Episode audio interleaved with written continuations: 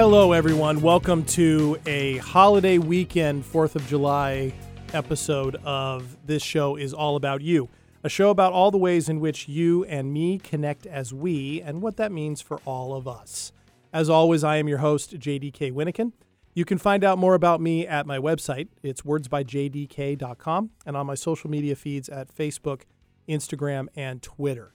Uh, and happy holiday weekend. Happy 4th of July. I hope everyone out there is enjoying uh, the time away, maybe reconnecting with people we haven't seen in a long time, and, uh, and enjoying some, some well earned uh, rest and relaxation. Uh, welcome to episode 26 uh, of this show. It's for July 5th, 2021.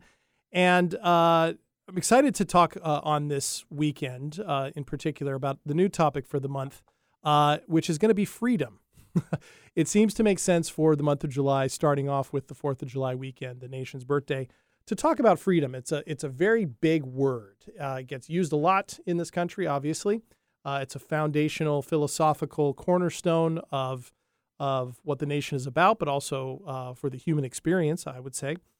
And so, uh, to kind of push that in a certain direction, I'd like to uh, give you the haiku for this week uh, that goes like this True freedom is found first within, then given out to all without fault. True freedom is found first within, then given out to all without fault.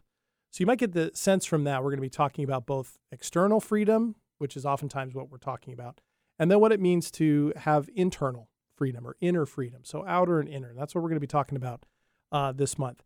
Um, but before we do this, I was I was looking at my calendar the other day, and I realized I've been doing this show for about six months now, uh, and it's been a wonderful uh, experience for me. And uh, KKNW has has been wonderful host of the show. And uh, there's one person you've heard me talk about my producer Stacy Heller before, but there's a, another really important person involved in this who I have yet to acknowledge live on the air, and it's uh, the lead engineer and uh, studio producer of the show, Eric Ryder. And I just wanted to Eric, as I'm looking across at you, I just wanted to thank you for the last six months for how how wonderful of and supportive you've been, and for your expertise. So thanks very much for everything you do for the show. Oh, thank you. It's a pleasure. It's been fun listening to it. Oh, that's good. I appreciate that a lot. And uh, and you got the you got the best voice for radio, I think, uh, podcast that, that, I've ever heard. I appreciate that. Yeah, and and Eric and I enjoy time uh, between breaks uh, talking about Marvel movies and. Oh, I've been like meaning to ask you if you've been watching Loki. Oh yeah, yeah, it's good. it's good. I um, it might be the best one so far. That's what I said. Too. Oh, yeah. oh, okay, we're agreed on that, and that's saying something because the other ones were good. Absolutely. Yeah. So okay, well, so we can do a whole episode one of these days, just the two of us talking about the Marvel universe. But anyway, thank you so much, Eric, for for all your help on the show because it, it folks, it literally wouldn't exist uh, without him. So thank you. My pleasure. All right. So, uh, the show's title for today uh, is Four Freedoms, as in the number four, Four Freedoms. And uh, it makes sense, you know, for me to put my historian hat on on 4th of July weekend to talk a little bit and reflect on uh, the historical meaning of the holiday. And of course, the visual symbols of this holiday are everywhere, right? We know them really well. Flags all over the place, uh, fireworks all over the place, sometimes public, sometimes in neighborhoods. Uh, barbecues, uh, baseball uh, for me, you know, other sports, um, being out on the water, family get togethers, those types of things, like a big birthday party, which is essentially what it is. And yet, uh, when we talk about the history of uh, the country and the founding of the country, uh, as we talked about last month, um, history of what actually happened and what actually became myth about it or is misunderstood, those get mixed up quite a bit pretty quickly. And so, what I'd like to talk about though is uh, what these notions, from a historical point of view, what uh, these notions of freedom mean. And it's really tough to do this in a short 30 minute show. Uh, it would be tough to do in a 30 hour show to, to cover uh, all of this. But um, what I'd like to reflect on a little bit is I'd like to go back. You know, the, the Declaration of Independence, of course, is uh, considered one of the most important documents about human freedom, maybe the most important document about human freedom in human history. Right up there, obviously, with the Constitution. In the American experience, we could talk about uh, the Emancipation Proclamation, the Gettysburg Address, things like that. But because, because, of course, the American experiment, as it came to be called, was a deviation from everything that was known at the time. It was, uh, interestingly enough, when when the Declaration of Independence was signed and shipped off to uh, King George in London, uh, Benjamin Franklin is reputed to have said to his colleagues in Philadelphia, Gentlemen, uh, we should all hang together now, otherwise, we all definitely will hang separately. it's, this was an act of treason officially against the uh, British crown at the time. And uh, that's interesting, right? And it was certainly, from the point of view of the founders, justified. And while it certainly met the criteria for treason under British law, they were aiming for higher ideals, claiming that uh, taxation without representation uh, was illegal and immoral and against nature. And so, this idea of creating a new system of government where there wasn't going to be monarchy, that was based in freedom as it was understood at the time, and of course, that definition has changed in the, in the centuries since but was the ideal way for human beings to go. And from the very beginning, it wasn't just about in America, even though the focus was going to be on this new country. These were ideals that, because of the Enlightenment and the ideas behind the Enlightenment, were considered to be universally valuable to all humans, at least in theory. And so, one of the reasons why we celebrate the 4th of July is because it is such a major break in human history from the norm at the time. And certainly when the Revolutionary War was over and the American experiment suddenly now had to rule itself, it's much tougher t- to start figuring out what you are about rather than what you are against. That was much easier to do. But when they started that and the Articles of, of Confederation failed and the Constitutional Convention was called together, when the Constitution was finally reached, one of its primary founders, James Madison, openly uh, said that the Constitution needed to rest on a fundamental part of human freedom and a realization that human beings are guided by self-interest. And he even said, "quote uh, that neither moral nor religious motives can be relied upon." End quote. Uh, to support Republican government. Uh, and his idea was people are flawed, people are limited, they're focused on their self interest. So what you really had to do, and what he said in Federalist 51 was, ambi- quote, ambition must be made to counteract ambition. The interest of the man must be connected with the constitutional rights of the place. So the Constitution was, yes, recognizing self interest, uh, but was also meant to keep that in, in check uh, by the rule of law. And so back then, I think if I was gonna, if somebody asked me as a historian, what would you say? How what was freedom understood to be? By the founders in that sense. And and if I had to narrow it down to four, remember I'm talking about four freedoms. The four at the time, I think um, I would decide, and I know people would, some people would would disagree with me. I would say self-interest, uh, the idea of representation. It was taxation without representation, so it was going to be self-interest, representation, a rejection of monarchy, and then really the superiority of the effort, the superiority of the idea of what was happening here.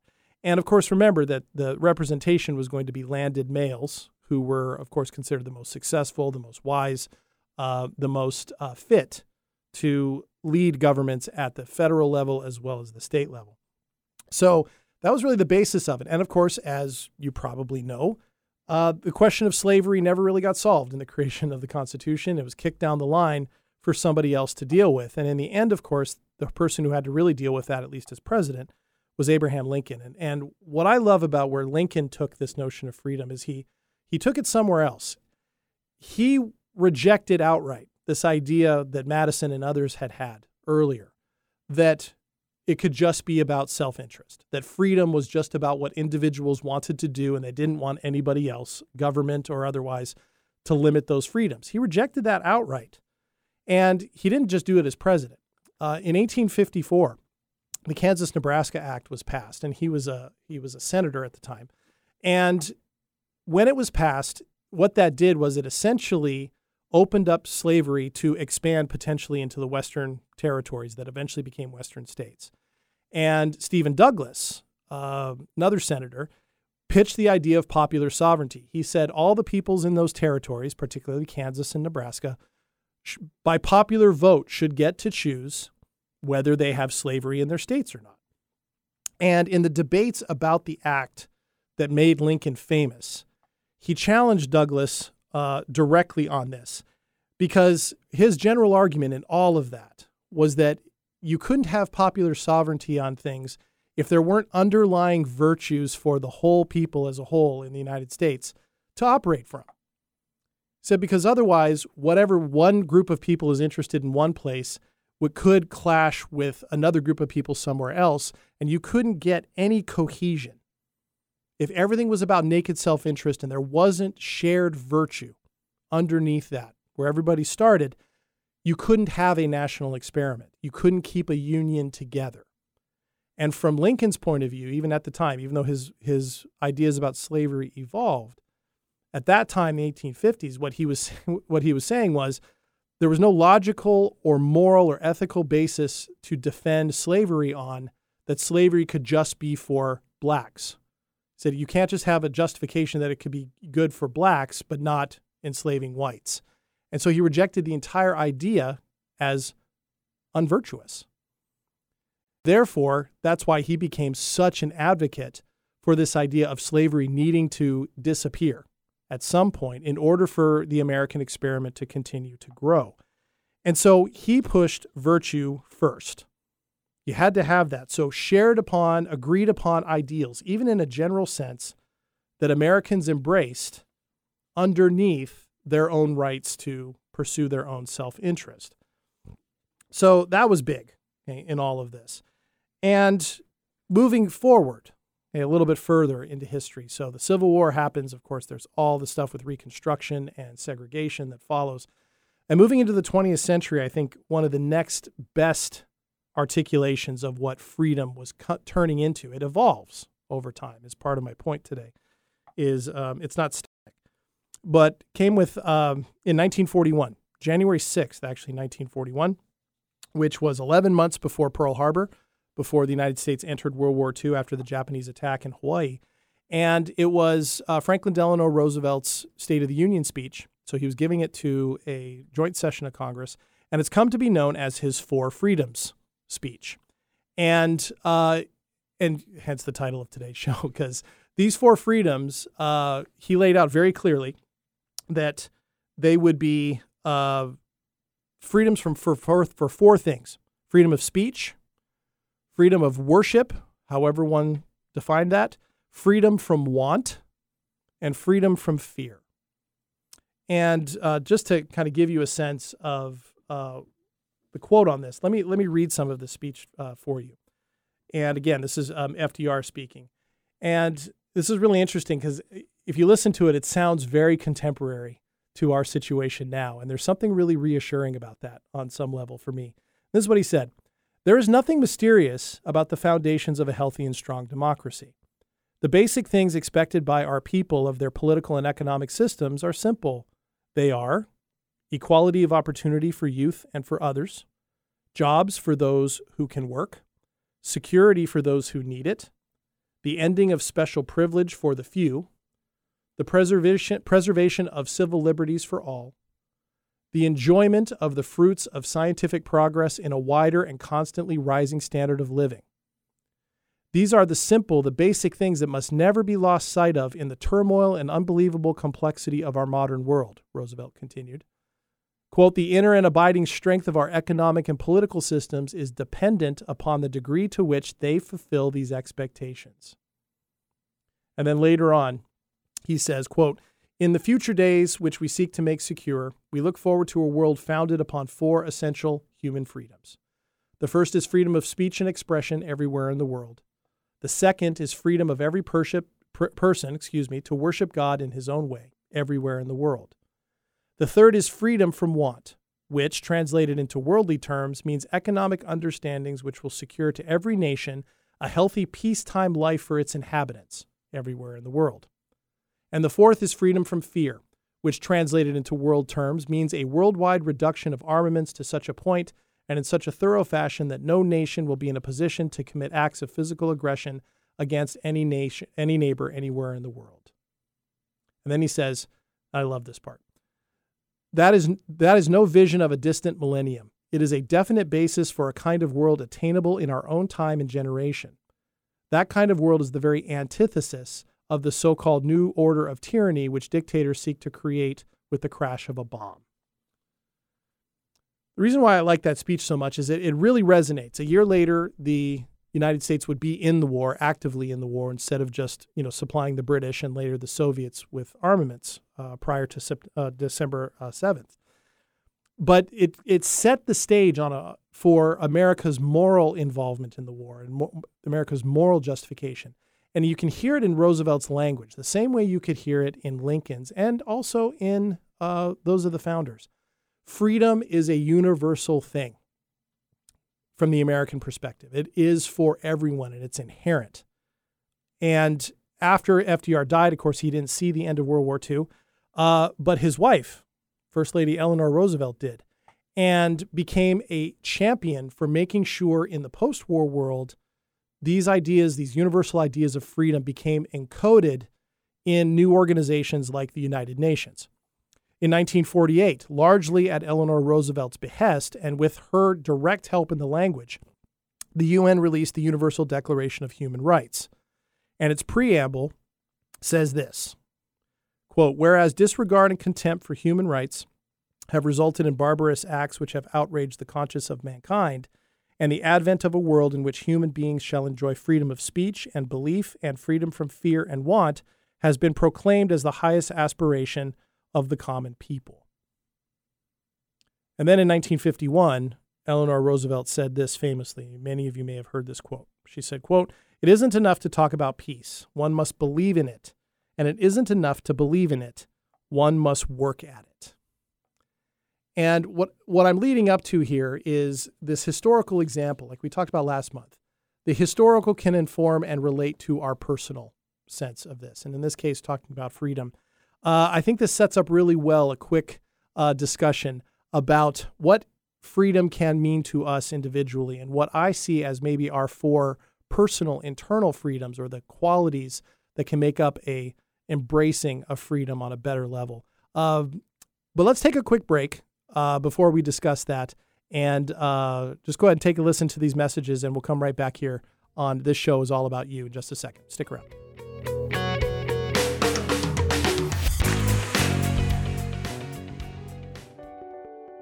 When giving presentations, do you feel nervous, worry you won't get your message across, or hold your listeners' attention? Storytelling is an essential business skill most people don't learn.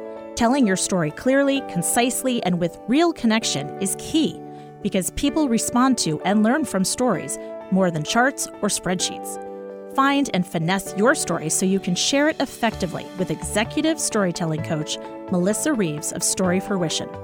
Melissa offers individual coaching, workshops, and webinars that teach the ABCs of Tell Me More, please.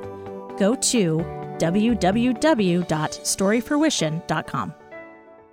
This is Rob Base, and I want you to tune in to Don't Ask Me to Talk with Stacy Heller, the show that brings joy from pain, sunshine where it rains. Don't Ask Me to Talk with Stacy Heller, and that's coming from me, Mr. It Takes Two, Rob Base. Tune in. Do what Rob Base says. Take a listen to Don't Ask Me to Talk with Stacy Heller. That's me. Tuesdays from 3 to 4 on KKNW. To find out more information, check out my website, stacyconnects.com, or text DAMTT to 55678.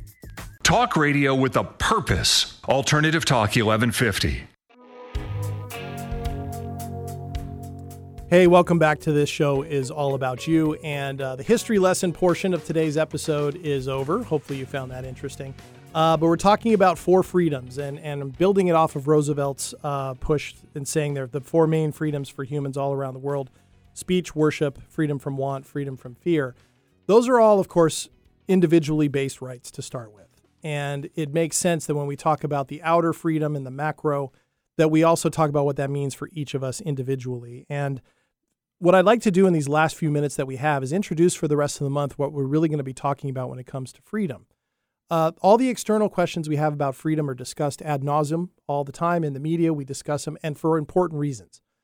But what I'd really like to be focusing on this month is what that means for each of us internally and how our understanding of that affects our place with ourselves, with those that are around us, our loved ones, and our communities.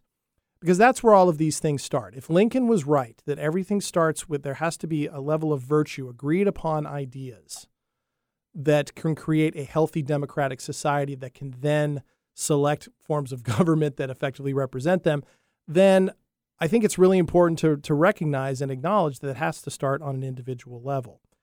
And so, what I want to talk about in these last few minutes is this notion of outer freedom, which we just talked about, and this notion of inner freedom.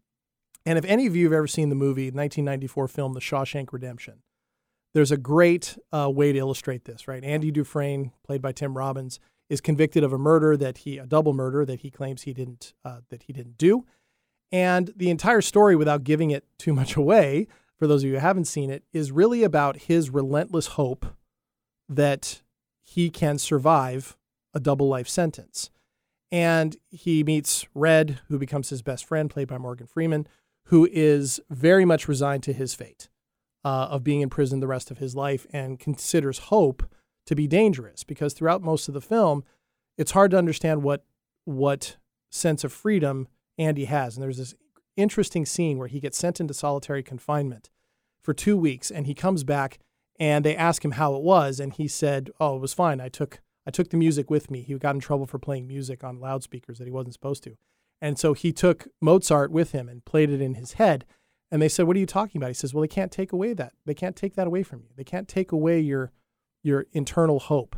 And it reminded me of Viktor Frankl in uh, his famous book, Man, uh, Man's Search for Meaning, in which he said, in the end, what the one thing, the one thing that cannot be taken away from any individual person is uh, their own sense of emotion, their own sense of feeling, their own sense of self. It can be destroyed, but it cannot be torn away. And there's a lot of truth to that in my experience. And and yet that outer freedom and inner freedom have to coexist. If one is threatened, the other is affected. And so what I kind of when I thought about four freedoms, like how would I come up with my own four freedoms? and please pardon me for putting myself right next to FDR in this. It's just a rhetorical mechanism, not any comparison of myself with FDR, but nevertheless, I think it works. Uh, a little bit of a flourish there. But if I had to pick four freedoms uh, that I think really characterize the ideal for inner freedom, uh, certainly FDR was on the right track with things like freedom from want and freedom from fear. But here is what I would say those four things are uh, one is a sense of peace, uh, safety, feeling safe around in one's environment, safe from oneself, safe with loved ones and friends and just an inner sense of okayness. Okay, so I think peace matters. Virtue. This is where I, I bring in some of Lincoln's ideas. That I think we do have to have a sense of what is virtuous for us and how that connects with other people's sense of virtue. I do not think, and I don't think Lincoln believed either, that everybody had to agree on everything. But one had to be willing to try to find the common threads of agreement that everybody in America, no matter where they're coming from, no matter their politics, no matter their social standing, no matter their religious belief, could agree upon as bedrock principles to be protected at all times.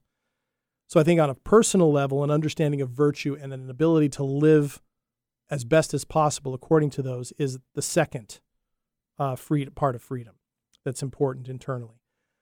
Another big one acceptance. Acceptance of the reality of things uh, but also that accepting the reality of things doesn't mean you do nothing.